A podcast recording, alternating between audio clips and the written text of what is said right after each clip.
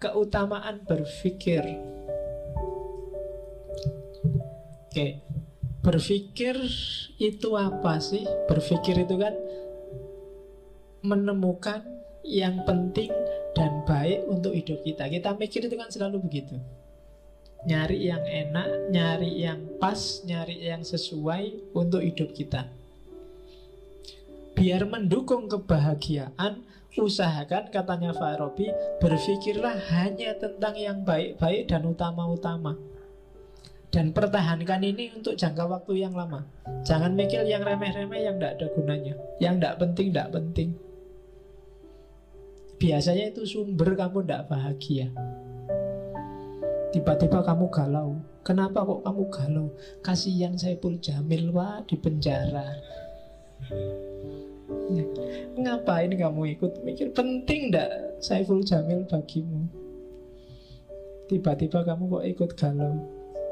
Ngapain kamu kok kelihatan marah gitu? Itu loh Pak, lihat TV, ILC, gegeran, masa nggak sadar? Loh, kamu galau untuk hal yang apa? Ya itu penting buatmu, utama buatmu. Apa ndak ada yang lebih utama, yang lebih baik? Nah, jadi masukkanlah di kepalamu, berpikirlah untuk hal-hal yang utama dan baik saja untuk dirimu. Ketika kamu keluar jalur, yo, di situ nanti akan lahir kegalauan-kegalauan karena barang tidak penting kamu posisikan jadi penting. Barang tidak urgent kamu jadikan urgent. Bahkan nanti katanya Al-Farabi, kalau kebaikan dan keutamaan ini bisa tahan lama, sampai lama kesimpulanmu yo ini tetap baik, ini tetap utama. Hal yang kamu sebut tetap baik dan utama itu kalau bisa jadikan undang-undang. Iya, kayak misalnya jujur. Jujur itu enak Pak, semakin saya jujur semakin nyaman. Sampai bertahun-tahun jujur, nyaman dan enak. Jadikan aja jujur sebagai undang-undang, karena itu pasti benar, pasti bagus. Anti korupsi, itu ternyata lebih enak anti korupsi, dirasakan lama, hidup lebih nyaman, nggak kesusu-susu, nggak merasa dikejar dosa. Jadikan itu undang-undang, katanya Farabi. Berarti itu bagus. Jadi berpikirlah tentang yang utama-utama, sisihkan yang tidak penting. Karena ada hadisnya itu kan, min khairi husnil mar'i tarkuhu malayakni. Jadi diantara ciri orang baik itu meninggalkan apa yang bukan urusannya. Kalau nggak ada urusan, nggak usah capek-capek ikut mikir, ikut cawe-cawe, ikut debat. Mari kita perdebatkan apakah anaknya Anang itu pakai pemutih apa enggak ya. Buat apa kamu bahas itu?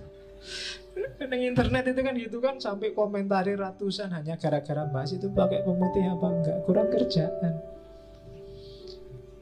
Jadi ya kita berpikir yang utama-utama lah, bukan hal-hal yang iseng.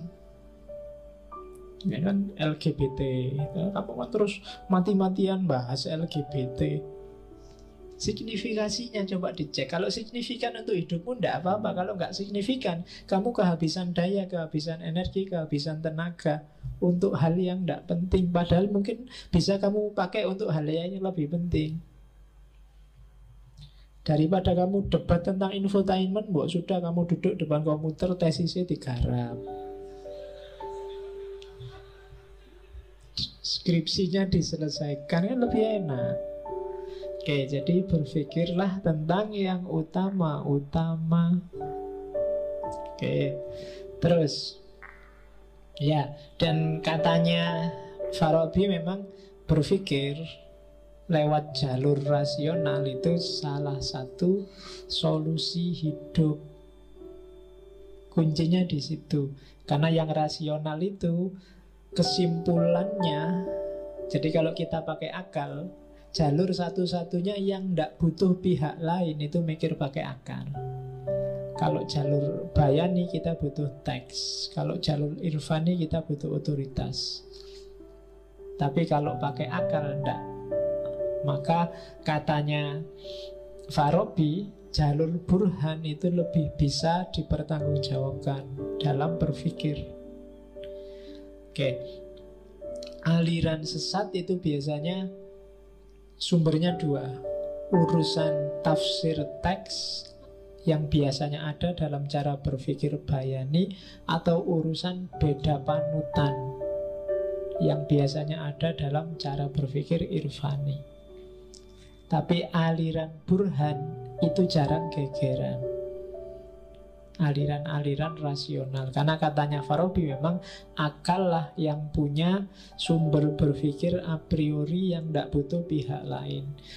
Akal yang benar menurutku kemungkinan besar juga benar menurut kamu. Itu Burhan biasanya. Tapi kalau tafsir Bayan itu kadang-kadang benar tafsirku bisa beda sama tafsirmu. Logika itu sifatnya arbitrer, pasti. 1 + 1, 2 itu kan logika. 1/2 lebih kecil dari 1 juga logika. Itu sifatnya lebih universal. Maka keutamaan berpikir jadi salah satu sumber kebahagiaan. Cuma keutamaan berpikir harus diimbangi dengan keutamaan moral. Kalau berhenti di keutamaan berpikir, ya kamu hidupnya di dunia ide, dunia ideal. Maka dia harus diimbangi oleh keutamaan moral. Jiwamu harus seimbang. Ya kalau ilmu akhlak itu kan kalau Farabi mendefinisikan science that studies the state of human soul. Jadi tentang jiwa. Moral itu berarti urusan tentang jiwa.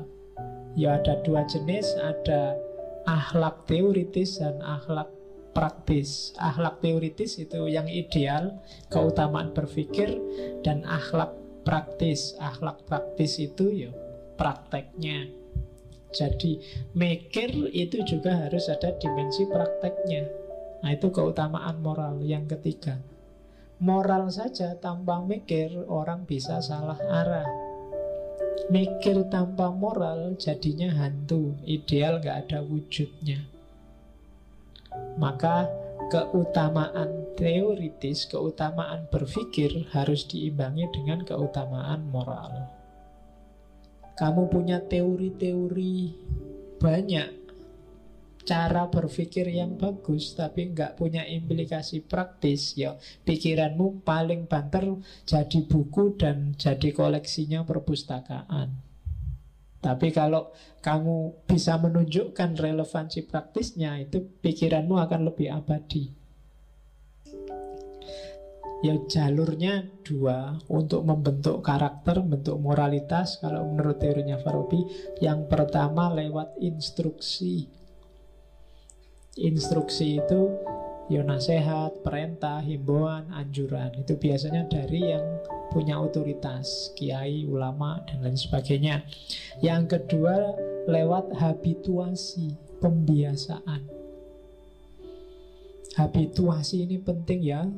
Kapan-kapan kita belajar itu. Dulu pernah belajar di Pierre Bourdieu. Kenapa kalau kamu yang rajin sholat sekarang tidak sholat merasa tidak nyaman? Itu habituasi. Tapi coba ulang bolak-balik tidak sholat, lama-lama tidak sholat itu biasa. Tidak nyamannya pasti hilang. Ya, itu namanya habituasi, pembiasaan. Kamu sekali bohong, batinmu mesti tidak enak. 2 kali tidak enaknya tinggal separuh, 3 kali tidak enaknya tinggal 1/4, 4-5 kali bohong dan aman. Kamu lama-lama merasa bohong itu biasa. Bahkan besok-besok mungkin kalau tidak bohong tidak enak. Ah masa aku jujur ya kok tidak enak, nah, lo bisa loh kayak gitu. Kok deso banget aku, kok jujur banget, kok lugu banget, harusnya ya rotong. Nah itu biasanya sudah kebalik. Kalau semula nggak jujur nggak enak, sekarang jujur nggak enak. Itu habituasi. Oke, kayak ngaji malam Rebo ini loh. Kadang-kadang libur juga nggak enak, biasanya ngaji ya, itu habituasi. Tapi kalau kosong 2, 3, 4, 5, sampai 6 kali itu, kalau nggak kosong kamu malah heran, loh kok nggak kosong Pak? Biasanya kosong. Sementara kamu kagetnya kalau pas kosong, karena biasanya saya masuk. Nah, itu namanya habituasi. Jadi pikiranmu tergantung kamu biasakan untuk apa. Ya, moralitas sumbernya juga habituasi. Kalau kamu terbiasa melakukan perbuatan baik itu biasa, tidak luar biasa. Dan kebalikannya juga, ya, keutamaan moral. Yang keempat, keutamaan kreatif. Jadi keutamaan kreatif praksis itu keutamaan dalam berkarya. Jadi bahagia itu tidak semata-mata moralnya bagus, pemikirannya bagus, teorinya benar, tapi juga praksisnya kreatif. Dalam arti kalau bahasa hari ini mungkin kontributif, ada sumbangan karyanya. Ini mungkin bisa kamu sambungkan dengan filsafatnya Karl Marx tentang kerja. Manusia itu merasa bermakna, merasa eksis saat dia bekerja, memproduksi sesuatu. Jadi cuma karya itu akan utama. Utama itu berarti penting, bernilai, kalau lahir dari orang-orang yang utama. Kalau manusianya tidak utama, karyanya tidak akan utama. Caranya untuk utama gimana? Keutamaan teorinya ada, keutamaan proses berpikirnya ada, keutamaan moralitasnya ada. Jadi orangnya pinter, pengetahuannya banyak, itu kan pinter. Orangnya cerdas, proses berpikirnya jalan, dan orangnya bermoral. Maka karyanya pasti kontributif, pasti utama. Dan orang semacam ini, dia sendiri bahagia dan bisa membahagiakan orang lain.